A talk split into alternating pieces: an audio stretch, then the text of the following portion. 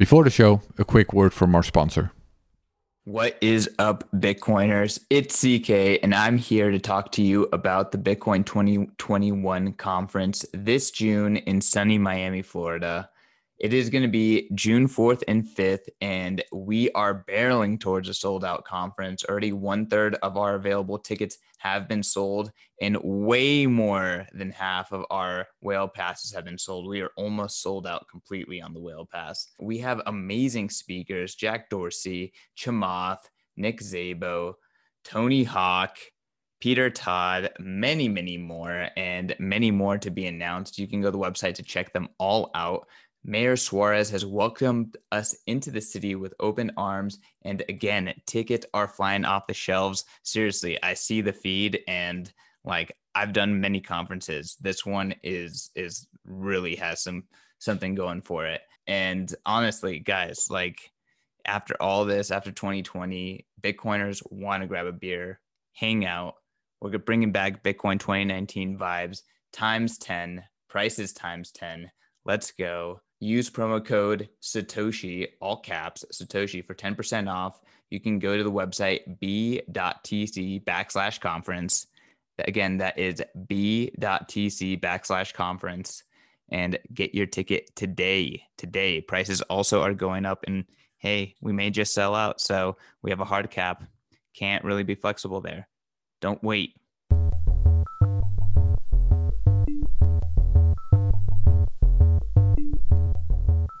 Live from Utrecht, this is the Van Wirdum Sjorsnado. Hello. Hello. Hey, who's there? It's another Dutch guy. Welcome to the show, Ruben. Thank you. Welcome back, Ruben. Ruben, did you start selling your tweets yet? Uh, you know, like I tried to sell one of my tweets to my sister, but she said, "What the hell are you doing?" And then she just laughed at me. So um, I failed. Yeah. What was it? Which rule of acquisition is it? Exploitation begins at home. Yeah, exactly. I mean, uh, families who you got to exploit first, right? Sjors, did you make any good deals? Uh, no. We are actually gonna discuss NFTs today. I have been making some really bad price predictions because I hope those tweets will become worth a lot. Bad price predictions? Yeah, bad takes usually make more money than good takes. Mm. Ah, I didn't know that. That's a good tip. Pro tips. but anyways, we are kind of discussing NFTs today, aren't we? Yes, we are. Not exactly, but partly. Very exactly. Amongst other things. Yeah. RGB, that's what it's called, right? That's right. That's right. I, I jog my memory there. what does it stand for, guys? RGB. Well, I think it's just a reference to the color scheme red, green, blue. Yeah. But it doesn't actually mean anything in the context that we're going to talk about it. It's just the letters. Yeah, and I, I think it's because unless they made it the acronym, I don't know. No, no, I don't think there's an acronym. It's it's referring to colored coins, right? So the colored coin idea of of having other coins on the Bitcoin blockchain the word color, RGB, that's how it's connected. And we'll explain that. I didn't know that. Okay, so we're going to discuss RGB tokens today. Wait, is, is it RGB? R- the RGB system. The RGB system. Yeah. Okay, where do we start? Ruben. Well, that's a good question. I think we should start with the very, very long time ago in a uh, blockchain far away. It was really, really, really cheap to make transactions, and people thought they could put everything on the blockchain. For example, the Bitcoin PDF the Bitcoin white paper, mm-hmm. is on the blockchain in its entirety. And this was done in a very, very, very inefficient way, which is by creating fake transactions. And those fake transactions, so you're, you're not spending to real other people, to real addresses, you're creating fake addresses that you can actually interpret and then you can reconstruct a file from it. So this would be, for example, multi-sig addresses so, yeah. So th- the idea is that addresses, as our listeners will probably know, they're just a bunch of numbers and letters. They're effectively a number in the end. And by, I guess you're manipulating these addresses. You're just creating addresses, even though you don't have the private key. Yeah. And you're sending some coins to these, and then special software can interpret these numbers and turn them into yeah, whatever day data you want. Pretty much. So we addressed addresses in an earlier episode, but in this case, the thing you're sending to wouldn't even be an address. It's it's a script that you put directly in the output of a transaction, and that gives you a lot of space to put stuff in. The, the technicalities don't really matter, but exactly there there is no private key with which to spend these coins because the public key or even the hash of the probably the public key was generated as if it wasn't really a public key. It was just a a series of bytes that look like a public key, but actually just contain the contents of a file. Yeah. And this means that money is unspendable, which is very annoying. And the reason for that is that coins, uh, we, we have this thing called the UTXO set. And the UTXO set is the set of coins that exist on the blockchain that can be spent by anyone. And, that, and nodes keep that in RAM. So when you're spending, uh, when a new block comes in, the uh, node will check whether or not it's spending money that actually exists. And this check is done using the UTXO set, which generally is kept in RAM, could be 10 gigabytes. And so it's very annoying when there's something in that blob of memory that everybody needs to keep track of that has no meaning, that can never be spent. Because the node doesn't know it can't be spent. The node just thinks anytime somebody could spend this, even though we know, no, it's the Bitcoin PDF, you can't spend it. Yeah. So what you're saying so far is that people were using, basically abusing the Bitcoin system in a way. They were manipulating addresses and sending coins to these addresses. Not a lot, but just some coins to have these addresses on the blockchain. And that translated into data that could be images or the Bitcoin white paper or other pieces of text or memes or whatever people felt like they were uploading. And because normal Bitcoin software can't really tell the difference, normal Bitcoin software just sees addresses. So now all these normal Bitcoin nodes, like mine and yours and all our listeners who are running Bitcoin nodes, they actually have to check if they have to check the, the coins on these addresses. Am I They, saying they have to keep those addresses in mind. So there's two things that happen, right? Right. Because these things were put in the blockchain, well, you have to download the blockchain. So that's just wasted bandwidth for downloading, but that's not too bad. The problem is that it has to be interpreted as potentially valid coins. And as an optimization, you want to keep yeah, in memory those coins that could potentially be spent, and there's no way to drop them from memory. Yeah. At So, least there wasn't. so the uh, yeah the the problem is that you think they are spendable as a regular full node, but actually they are not. Uh, but there's no way of knowing other than kind of externally figuring out like, hey, this is just a white paper. But uh, you know, yeah, but you couldn't you couldn't add that to the node, right? If if say we made a change to Bitcoin Core that says, you know what, we know that's the white paper. Let's just skip those coins. I, I guess Well- theoretically you could throw it out of UTXO sets Well, if you're certain they're unspendable. That's- But that's the problem. If you're certain, Yeah. What if some really really smart alien actually made Yeah. it look like it's just the white paper, but no, no, no, it's really there are private keys for it. And one day this alien tries to spend the white paper, and we accidentally soft fork those coins out of existence, and this alien gets really angry because he's like, hey, you can't just confiscate my money. that, that sounds like an ECDSA break, but I'm not sure. Depends on, I guess, how it's done. Uh, Um, maybe yeah. the person Yeah. who created the white paper Oh. actually generated Okay, lots of okay, lots of public okay. keys, you know, from private keys, and then reordered them in such a way that it created a readable white paper. Oh, yeah, I, yeah, I, I don't yeah. think Uh, that's even practical. But No, but uh, to, to your point, maybe uh, there is a way in which it is actually valid, and, and we can't be 100% certain. But one thing I wanted to add There's also a thing of where do you draw the line because we do have vanity addresses and you can sort of use that as well to Yeah. create stuff and where at what point are you sure it's a vanity address and at what point Well, this this would be like that would be absolutely unacceptable, right? So the idea that you can't just decide what is vanity and what should be thrown away. That's my point. somebody I could- agree. But if you could mathematically prove that a coin cannot be spent, like theoretically impossible to be spent, then you could have that discussion. But the problem is we can't really prove that. Yeah. But yeah, so one thing uh, you know that I wanted to add is that it, it is actually important that if you want to put data on the Bitcoin blockchain, it needs to be a valid transaction. So you can't just that's why we're talking about these addresses, right? Because you can't just take the Bitcoin white paper, just put it there and just be like, hey, please put this in the blockchain. Uh, no, you need to do it in a format that the blockchain recognizes, and that's that's how you end up with these addresses. Yeah. But okay, this so has been I've- solved. yeah, okay. So that was the original problem. People were just bloating the blockchain with all sorts of nonsense that most of us don't care about, and we still need to all validate it and store it or whatever. That needs to be solved. Sure. How do we solve that? Well, this was solved many, many years ago using something called op return. And the idea of op return is that you create a transaction that spends coins and then it produces a coin, quote unquote, which has the instruction op return. And then it's followed by whatever text you want to put on the blockchain. And now, when a full node sees this, it knows okay, if it starts with op return, this coin is not spendable. Therefore, yeah, this coin is not spendable, so I can forget about it. I do not have to put this in my RAM. I don't have to remember this.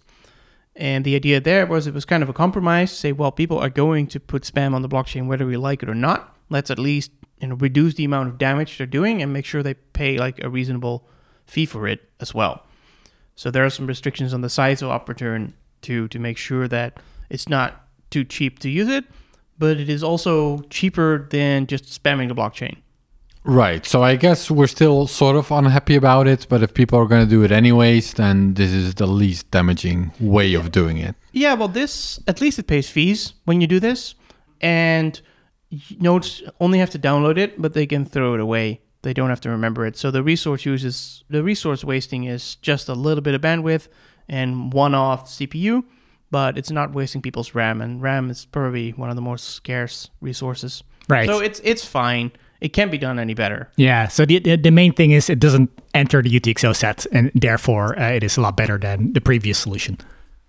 So how much data fits into one of these op returns? 80 bytes. Yes and no, because I think that's a uh, um, that's not a consensus rule. That's just a propagation rule. So I believe I believe it's uh, actually valid to create one with more data, but then it won't be propagated. So yeah, Okay. practically speaking, you're right. But can we do better? Can we compress it somehow? Yeah, we could. No, well, I mean, I think I know where you want to go towards the uh, the so-called Merkle tree, Yes, please. but I think we want to go somewhere else first, because we can talk about the kind of fun things you can put in op return that have meaning okay. without actually compressing it. So we'll get to the compression part later. Okay. So let's say you really like Rare Pepe.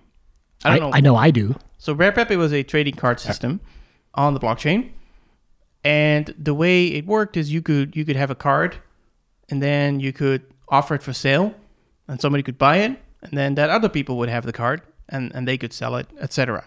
Yeah, when you say card, you mean image. It's a digital image. Yes, but in this case, it's important to note that the image is not on the blockchain.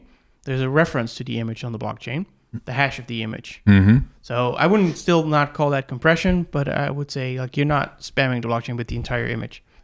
Sure. So explain this to someone who's new because it sounds like it makes no sense at all. You have an image and then you have a hash and then you have it on the blockchain. Why should people care about the hash or the image or any of this? Well, th- this is exactly what what's going on with the NFT hype nowadays. That's right? that's why I'm asking. so I would say there's no reason to care about this, but people were doing it, so we just have to sort of explain at least what they were doing. And so what you would do is you would have this image somewhere, maybe on a web server or maybe on your own computer, and so everybody would have access to this image because yeah, it's just data. But the question is, who really owns the image? From whatever that means, right? Whatever it means to own the image. That that sounds like an important question though. What does that mean? It means- But go on. I think it meant absolutely nothing. Right. But what the way it was done is like everybody would have the image, and you could take the hash of the image, and then the hash of the image would be on the on the blockchain. And so, that's well, how- let me yeah. let me ma- uh, give you an example where I think it might make sense. Possibly, if you're playing something, I've never played this, but you've got something like Mag- Magic the Gathering. Mm-hmm. If you'd want to make that into a digital version, then you could somehow prove that you own a specific card if you want to play it against another player.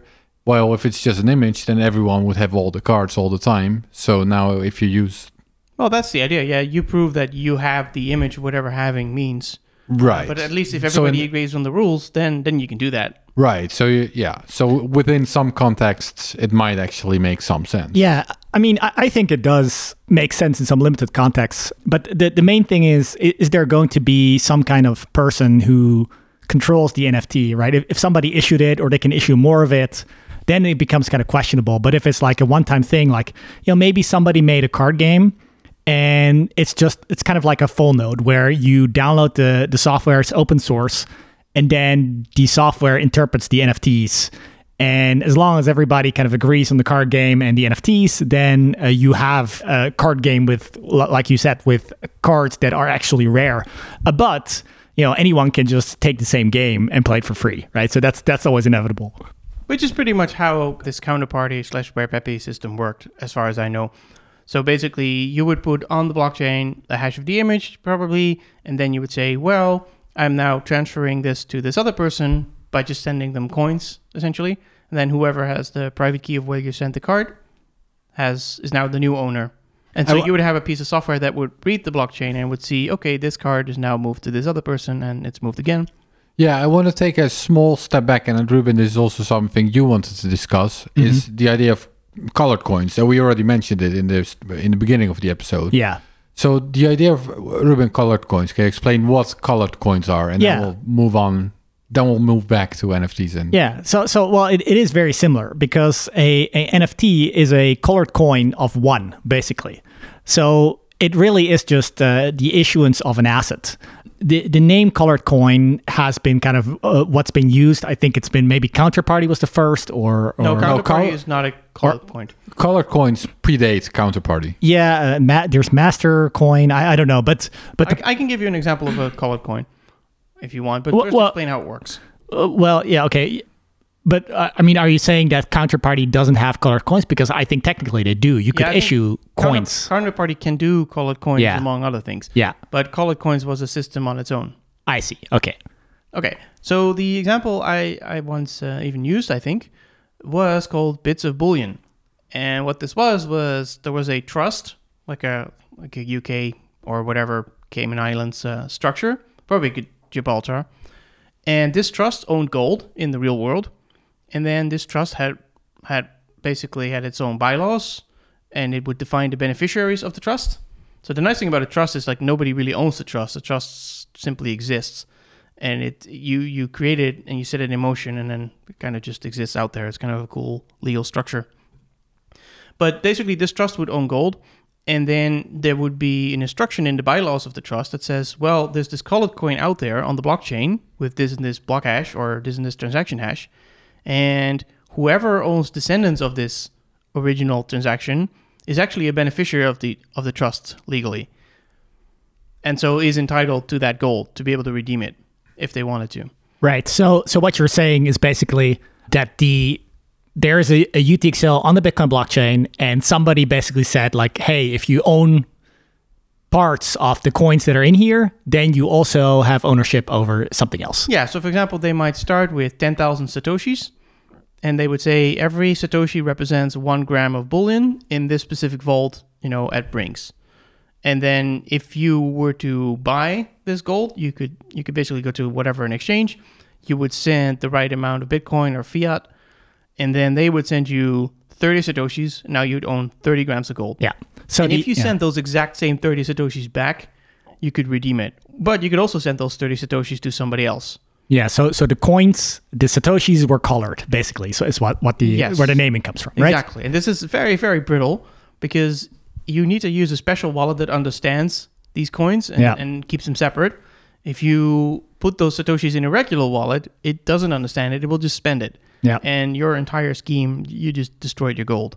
But this really Yeah, the- so it's kind of cool. 2014 or 2015. Yeah, the analogy I used when I try to explain this to people is imagine you're organizing like a small festival and you're taking you go to the bank and you get a, a whole bunch of pennies and you mm-hmm. put special stickers on the pennies. Oh yeah. And at the festival, you can use these pennies with the special stickers and they're worth a beer, right? Yeah. If you walk out of the festival with the pennies, then there's still worth a penny, but only a penny. Yeah. And if you accidentally like try to give somebody a euro, you know, a hundred pennies, then you're screwed because you actually just gave them a hundred beers. Exactly. Yeah. if, if that person knows how to get back to the festival, at least. So yeah, you're gi- you're giving a new meaning to the satoshis on the Bitcoin blockchain. That's what colored coins are. Yes. And then we just discussed Rare Pepe and and Pepe Cash and all that, and they did something similar, but they used op return and it works technically in a bit of a different way, right? Yeah, very much differently. So the colored coins really just use Bitcoin's normal transaction mechanism. You just combine these satoshis and move them around. But the Rare Pepe um, used a, more like a series of instructions. So the I think. I think two things that I guess it used, right? A series of instructions where you could say create a new asset and do something with it. But also if the asset moved on the blockchain, I guess it would also move. I've never really studied it in enough detail to completely endless explain. Yeah, I, I'm not entirely certain whether or not satoshis were moving and they had meaning inside of counterparty. I thought it did, but I'm not certain. I'm pretty sure that's not the case. Okay. I think they just used the data from the op returns and that data just meant something else Yeah. within the counterparty context. Hmm. Yeah, but th- at least the new owner was probably done using who got the coins, like which private key re- received what. I'm not sure how they would do it. yeah, Maybe they would have the transaction might have two outputs, and one output would be op return, and the other would go to some address, and then I- I don't know. Somebody read the source code. It doesn't Yeah. matter because Yeah. uh, there's something new and better. RGB, that's what the episode is about. That's right. I think that's where we we are now. We discussed op return, colored coins, the other thing, counterparty, yeah. and that was all to get to RGB. that's right. George, what is RGB? Oh, do I have to explain it? Ruben, what is I RGB? thought Ruben was going to explain it. Okay, so with RGB, there, there it's a very similar system in the sense that we still have these these tokens that are being generated and they're being moved on the Bitcoin blockchain.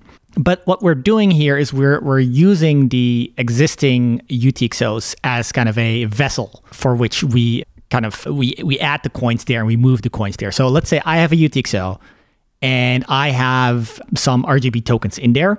Well, first I would have to generate them, but but let's skip that for a second. So there's an output, it's mine. There are uh, maybe there's 10 USD Tether RGB tokens in there. when you say in there, Yeah. do you mean what do you mean? Somehow, and that is of course like so there needs to be some kind of genesis moment, right, where the tokens were generated. So the whole point of this system is that it allows you to create tokens and then spend them. And so first, the uh, USD Tether people would have to issue uh, this token. And, and generally, the way that's done in RGB is actually you do use an op return. So first, there's going to be a transaction. The transaction has an op return, so everybody can kind of see it. And that that transaction says, hereby I, I declare that now inside of this new UTXO there are there's one million dollars worth of USD Tether. Yeah, and this is actually where your well hash at least comes comes up because what is in the op return, as far as I know, is a hash of a JSON file. So anybody Yeah. who has the JSON file will know what the hash that, that the hash refers to it, and they can then read the JSON file and, and see what the supply is and what the rules are for whatever asset has been created. A, a JSON file is just text, right? It's just text Yeah. Yeah. with annoying brackets and you know So okay, so now we have a UTXO with one million dollars in there, USD Tether dollars IOUs, and when they first sent them to you know a buyer, somebody who says, "Okay, I'll give you a thousand dollars. You give me a thousand dollars worth of these these coins." So the first thing is what what RGB does is client side validation, meaning that the JSON file that Sjors just pointed out needs to be transferred during the coin transfer. So as soon as these coins they move from one owner to the next owner, you also have to provide all the data which refers to the hash that you put in, in the Bitcoin blockchain. Right. Right. So, the first person who buys the tether basically has to receive an email, and inside that email should be the JSON file, and I guess also a proof that you know they now own the coins. Yeah. Right. So that's the big difference compared to colored coins and counterparty is that now we have a separate layer essentially of JSON file texts that are also being sent around and they're being linked to in the Bitcoin blockchain. Is that right? Yeah, and this also detaches the amount from the amount that's really being moved from the amount of satoshis that's being moved. So yes, you are making a transaction. But I think that was already the case for counterparty. Yeah, for counterparty it is, but for colored coins it wasn't. Yeah, right? For right. colored coins, the satoshis really mattered. Yeah. But in the case of RGB, you're just sending somebody a transaction, and then along with the transaction, an email with what's actually happening. And that transaction might move one satoshi or a thousand satoshis. Doesn't really matter. The instructions are are separate, are not on the chain. Right. So, okay, so we have this one output with $1 million worth of USD Tether, and now they want to send $1,000 to somebody else. So, what they do is they take that output and they spend it, and they send it to another output. And it's it's still owned by the same USD Tether people uh, who issued the first $1 million. But inside of that output, there is going to be basically there is a, a public key there that is the person who owns the UTXO. And inside of that, there is uh, through some cryptographic uh, trickery uh, that's very similar to Taproot, they add another hash inside of this new UTXO. And inside of this new hash, there they point to an output where they want a certain amount of these coins to move. So they would point to, in the case, let's say I was buying $1,000 worth of USD Tether, I would have to give an output to uh, the USD Tether people. And then when they spend their output, they will point back to me with the committed data and they say, okay, now $1,000 are inside of Ruben's UTXO. Who then- else can read this? Can I read this? How do I know this transfer happened? So this is a hidden transfer in the sense that it's a commitment that's hidden inside of the public key. So it, it is literally the USD tether, tether people need to show the commitment to me. So I can open a commitment, they can open a commitment, and I can show the commitment to you, and I can prove that I have a thousand of these USD tether coins. And that's what I would have to do if I, let's say, if I want to then send hundred dollars to you, Aaron, then I would have to show that data. And that is the the entire story of the client side validation. The entire history of the coin, in this case, the coins were created, then the coins were sent to me. I would have to show that entire history to you. And once you see the history and you're you're satisfied, you see like, okay, yeah, this is correct. Ruben does have uh, 1,000 of these USD Tether coins. Uh, only then will you accept uh, another hundred from me. And and this is kind of nice because it creates a really selective privacy thing. So yeah, Aaron, you can see that you really got the 100 because you you get all the history you need to confirm that. So from the 1 million, you see that 1,000 was sent to Ruben, and from that 1,100 was sent to you. You can see all that. But what happened to the rest of that 1 million, you cannot see. So I I guess the only thing you'll be able to see is that you know 1 million minus 1,000 was sent somewhere else. So it wasn't like increased, but you can't see what happened after that. So you get a you know the you can imagine history as a giant tree of of transactions, but you only get everything that leads to your little branch in the universe. Yeah. Right. So this sounds like we're making, well, not, I'm not making anything. The RGB people are making an entirely different cryptocurrency system that's being anchored in the Bitcoin blockchain, right? yeah, I guess. Yeah. So uh, I I think this already came up with, but how are you? Did you mention this off-chain part of it? The JSON files are these actually sent through email? Is that actually how it works, or I what is the? You can do whatever you want, but I believe there is a little like do-it-yourself web server that comes with it, and if you run that do-it-yourself web server, then your special wallet will actually know that it needs to send certain files to that web server and it needs to fetch certain files from that web server in order to make sense of just the UTXOs. Yeah. So it can all be automated, right? In essence, when you're using it, at least if the software is developed all the way to being nice, you would just say, "I'm going to send a thousand tether to, uh, you know, you you have a hundred, uh, Aaron, so you're going to send me ten, and you just click, you know, I give you an address, you click copy paste the address, and you enter the the number ten, you click send, and it just works. Uh, on your end, your wallet is uploading certain files to a server that has all the proofs, and on my end, it's actually fetching files files from the server to see all those proofs. yeah. And in the case of it, something like Tether, I guess it would make sense for the Tether Corporation to to be hosting that server, because in the end, they're the they decide what happens anyway, right? They're the counterparty, so you're already trusting them. So it doesn't matter that they also host some data, which, as far as I know, they can't really decode. So it's still kind of nice from a privacy point of view. Right. But, yeah, but it is important that you you save your own data, right? Because when I received the one thousand dollars, then maybe maybe you know Tether has that data as well, and I have the data. But if the Tether company then starts to stops cooperating, now I can't spend it without their without the data, right? That they were holding for me. So I don't. I need to hold my own data. I need to make sure that I have my entire history. So at the very least, you know, maybe if Tether cooperates, great. You can you can get the data through them. Uh, but if they don't cooperate, I need to then go and and show my data to you.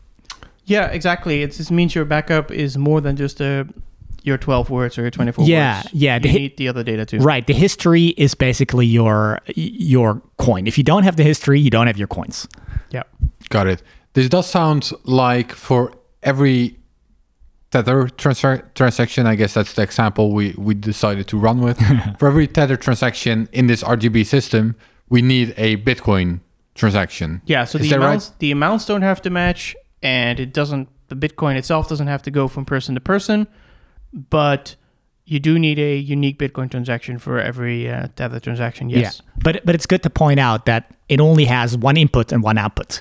So you're not even though there's there's you know only one thousand of the one million dollars went to me. On the Bitcoin blockchain, you will you will have one yeah, one input, one output, both owned by USD Tether, and then another output that was already mined, that was already on the blockchain. That's where the, the one thousand dollars go. So And I guess that means you could piggyback. So if you have to send money to an exchange anyway, well, I, I don't think you can tweak that. Then, well, then at least your input isn't duplicated, but you would have two outputs: one that goes to the exchange, and one that goes back to you, which actually has some meaning in the uh, in the RGB protocol. Uh, either way, you, you don't need a lot of data to do this. yeah, yeah, Very small transactions, and maybe you can go piggyback on your normal transactions. yeah, yeah. You can combine it with a Bitcoin transaction that you were going to send anyway, and then also do an RGB transaction at the same time. But there's more. Can we do better? We can do better. Sure. Who's, who's going to explain how to do this better? Ruben, La- short. I, I'm, Well, co- I'm, Ruben- conf- I'm confused where we're going. We're going to use a concept from Ruben's little show. oh, the, the lightning round. Uh-huh. We're not going to do a lightning round, but yeah, we can do better Ah. with lightning. At least in the example that we just talked about, because we talked about a fungible asset, so it doesn't matter which US tether you have; it's the same. We previously talked about Rare Pepe, where it does matter what you have. So what we're going to talk about only works for the uh, fungible stuff. Yeah, every USD tether is interchangeable. You don't care which one you have. While when it comes to trading cards, you definitely care which one you have. So Exactly. that's that's a difference. And so that means that you can start basically creating lightning channels where the coins in the channels are these these special tokens. Though I'm a little vague on how exactly that works. Well, so Right. that so to be clear, that only applies to the fungible version, the the tether example we gave or the gold example we gave previously. But the awesome thing about that, of course, is that it means that if you somehow get these these lightning channels to work with these colored tokens in it, we can start sending very small amounts of dollars back and forth indefinitely, and only when the channel needs to be closed, we create this like Bitcoin transaction and send all the proofs that are needed just for that. So it means that the metadata you need to keep isn't isn't growing too quickly either. Ruben, RGB tokens on Lightning. Do you Yeah. see it happening? Yeah, so so the way I look at Lightning is that it's it works for every blockchain. At least as long as they support you know, they have time lock and maybe some kind of hash lock or point locks, what are they called? Ve- Very mm-hmm. basic Yeah. smart contracting tools. So so I think it, it doesn't really matter what blockchain, what kind of blockchain you have. I think sooner or later, especially when scaling becomes an issue, you have to start using Lightning. And RGB is kind of made so I would say it works for every every chain, it works for every kind of system, but in this case, RGB is made very specifically to start working with Lightning as soon as possible. So they're really they're trying to make it happen uh, right from the get-go. So specific to NFTs, you can have them in a lightning channel. So, you know, maybe like Sjors and I, we can open a lightning channel, but then we can only send the NFT to each other, basically. So it, it, So there's it's more there- like a regular payment channel then, not, yeah, not a Lightning. Exactly. So So how would you have collateral of the same NFT, or you would split it then, or So, well, there would be one NFT and it would be with me. And then every time we update the channel, I can then give the NFT to you and then you can give the NFT back to me and we can go back and forth. But there will never be, you cannot do the, the hops, right? With Lightning, the whole point is that multiple people have channels and then you can kind of send from one person's channel to another person's channel because, you know, like Alice and Bob have a channel, Bob and Carol have a channel. So then if Alice sends an NFT to Bob, Bob cannot send the same NFT to Carol because it's a different channel and the NFT doesn't exist in the other channel. of course you could tokenize the NFT. So then the NFT itself would be divided in like a thousand subunits. and whoever owns the majority of the subunits is actually in charge of the NFT. But Yes. people can trade, you know, sub NFTs. But let's Yeah. You're, you're unnecessarily complicating things now. you're just inventing a new currency based on a single NFT. A, a great business proposal. Let me ask a concrete question about this because okay, let's keep focused on the fungible RGB tokens Yes. because these can be used in Lightning. yeah, yeah. So would that in that case mean that all of the hops need to ex- actually also accept this fungible token as a fee to forward the payment? In other words, do you need a colored Lightning network, Yeah. like a completely Right. separate network just for Right. those colored? Right. Yeah. So the answer is yes and no. At the very least, you need the incoming, like the, the, the first hop needs to have the token, and the last hop needs to have the token. but then all the intermediary hops they don't necessarily like they, you can you can swap while doing while inside of a lightning channel so you could have USD tether to bitcoin and then another hop that sta remains bitcoin and then the final hop is bitcoin to use the tether again and, and in, in that way you could kind of lean on top of the existing lightning network but you would still need these in points and output out points and you would still need these swaps to take Yeah. place So people to you accept the swap Bitcoin Lightning is complicated, and you think atomic Yeah. swaps are complicated. Well, you can do both and have something really complicated. But then Yeah. you could send, indeed send um, US dollar values across the world uh, instantly, Well, even if you- not everybody supports it. You say you can, but th- then there's sort of the other problem where hops on the network and decide not to forward and see what the exchange rate does in the Yes. meantime. Yeah, and exactly. Based on that, then end up forwarding can of or worms. not. Or Yeah. Yeah, so specifically there, it, I, I think ZMN SCP, XJ, or something along those lines. we call them Zeman. Uh, Zeman, yeah, very Dutch. Z-Man, yeah. Yeah, he put something on the mailing list saying you basically have the American call option problem where you can either forward the payment or you can kind of wait and see what happens. So the final person who is supposed to receive the payment can either accept it or they can wait and then they can see if the price goes up or the price goes down and based on that they can decide whether or not they accept the payment.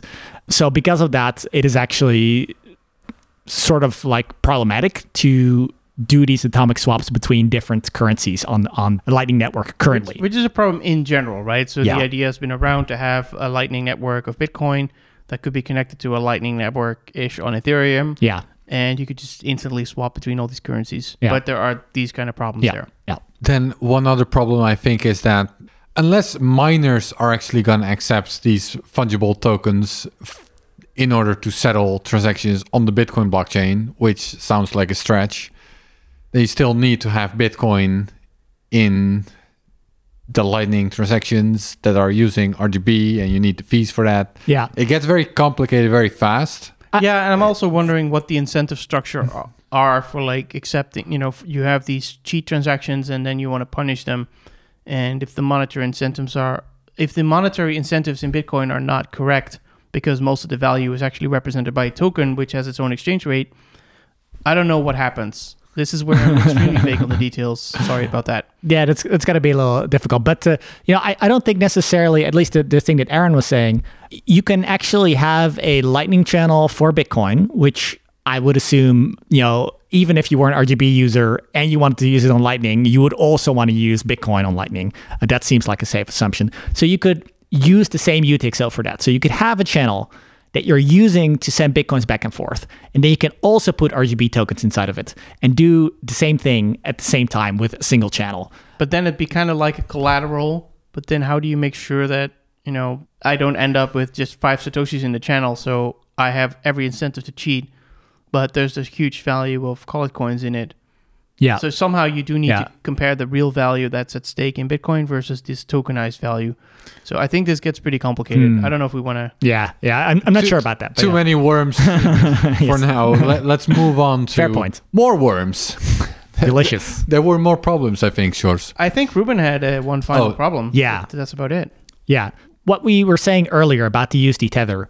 To, If- to be clear, we're not talking about Lightning anymore. We're just Yes. talking about Yeah, yeah. RGB. We're back to basic RGB. We're And- back to basic. and there's a problem with yeah. it. So even for the Lightning Network, right? Like you still need to use the base layer, and that's something that people shouldn't forget. You can't just be saying like, okay, well, because we can go on Lightning, it doesn't really matter how expensive the base layer is. You always need to have these base layer transactions first. Lots of people need to have USD Tether, then they have to create channels with USD Tether, and then you can start using the Lightning Network. And even then, channels have to close and reopen and rebalance, etc. So you're still using the base layer. Okay, so so the issue or the first issue would be simply if the token moved many times, you have to show the entire history to the person you are sending your coins to. So at some point, you know, maybe first it's like one megabyte, two megabytes, three megabytes. Okay, fine. But after a while, it becomes hundreds of megabytes or maybe even a gigabyte. And what's worse is that Right, the- because because we did talk about like how you only have to share the relevant part. So I only need to see Yeah. how my money originated from the from the source, but I don't have to see the entire tree. Yeah. That saves, you know, a whole bunch of data. Right. But even then, if the money is passed around 100,000 times, yeah. I, I need all those 100,000 transactions to see where it's coming from. Yeah, the data does keep growing regardless. And there is sort of an intermediate solution to that depending on what kind of token you have. You could give back the USD Tether to the USD Tether company, and then they could reissue a new token uh, with a history that's completely clean again. But that works only in the example of USD Tether, where there's sort of an IOU system. If you have some, yeah, I'm not sure what kind of token this would be, but if there's some kind of token that is issued once and then never issued again, uh, then you can't do that. But problem is that the history of the tokens actually becomes intertwined.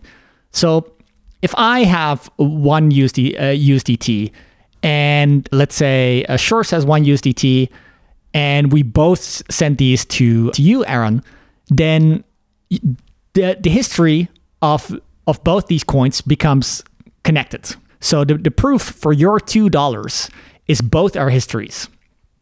Now, after that, if you want to split them up again, and now you send you know one dollar to one of your friends and one dollar to another one of your friends, the history doesn't become unconnected again. The history stays connected. So they have to each each of them has to check the history of both Sjors Sjors' coin and my coin. So this is basically you know another way of saying this would be if you have a Bitcoin on the Bitcoin blockchain, you can't actually go back and figure out exactly which in inside of which Bitcoin block that Bitcoin originated because the history is connected. And so because of that, what you end up with is you might have to download a significant chunk of everybody's history instead of these these paths that you know in the ideal case. So, so uh, I guess you're saying is the spaghetti strain gets longer and longer, and you get more and more spaghetti strains as money is being combined. So Yeah. you end up with a ton of spaghetti, which is Yeah. cool for an Italian project. I, th- I think that's all we got, right? That's right. Well, I want to ask you guys, why do we want this on Bitcoin? Because it sounds like We don't have a choice. it's just a whole bunch of data. well, it's, it's mostly data that exists outside of Bitcoin that we don't care about. Yeah, well, it still requires transactions on the blockchain at least. Yeah, Yeah. but who can stop that? Because they look like regular transactions, so it doesn't Yeah. matter what we want. We Yeah. can't, we can't stop it. Yeah, so it's kind of like if if we could like maybe like let's say if you had the option to very easily add native tokens to Bitcoin where you could issue assets and you could just use them on the Bitcoin blockchain.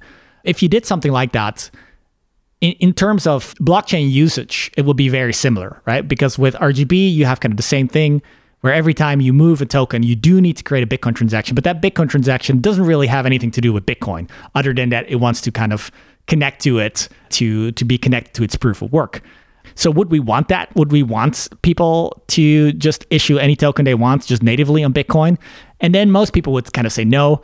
So RGB kind of forces that the issue basically and says like, well, you can just do it if you do it like this. So do we want that? Do we not want that?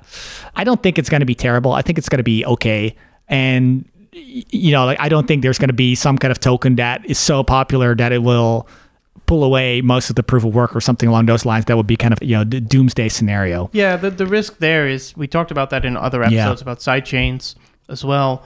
If if there is say the entire world supply of gold is expressed as an RGB token, that's a problem because the market cap of gold is you know ten times that of Bitcoin at the moment, Right. which means that somebody who wants to steal gold through a double spend attack, you know, might want to do that. And from a Bitcoin point of view, that attack would look uneconomical, but from a gold point of view, it would look economical, and therefore it just messes with the incentive structure that we have. Yeah. But uh, we're not there yet, and I'm not really worried about it. but- Yeah, exactly. I'm actually, I think the opposite problem is more likely, where Bitcoin, the fees are going to go up. And at that point, you have to, if you want to use USD Tether, you have to pay the Bitcoin fees to use your USD Tether. And then you have to ask, well, if I can use my USD Tether on any chain, why would I use it on the expensive Bitcoin blockchain? So I think that's that kind of becomes the uh, bottleneck for RGB, where any token you want to move on RGB, at least without using Lightning, a- and as I pointed out earlier, at the very least you will have to use the, the base layer every now and then, will have to pay as high of a fee as Bitcoin transaction. And whether or not that's going to be economical, I don't know. Yeah, exactly. Yeah. And I don't know if you're doing client side validation anyway. Maybe you just want to use a database, but Perhaps, yeah. And Yeah, so so specific, uh, you know, the the space chains. Yeah, it wasn't called space chains back then, but the uh, episode we did on the perpetual one way peg and blind merge mining, it is actually a very similar system, right? So you could compare the two, uh, but the difference is that you are less connected to the proof of work, right? Instead of having one every every RGB transaction you make, you need to make a Bitcoin transaction. You now have one Bitcoin transaction that re- represents an entire block of of tokens, basically. So that would at least make it cheaper to do tokens, but at the same time, you're also, I guess, less secure because you don't have the the full proof of work kind of It's not directly connected. It's a little bit more indirect. Okay. Okay. wait, wait, George. I have one last question. Okay. Did, did, did you want to get into the proof marshal thing, or No, are we, we- gonna leave we- that for a different episode? Exactly. We have another kind of worms that's called proof marshals. We Yeah. are not going to open that. Okay. Do you want to end on a positive note? I want to end on saying thank you, everybody, for listening to the Van Wirdum Sjorsnado. There you go. There you go.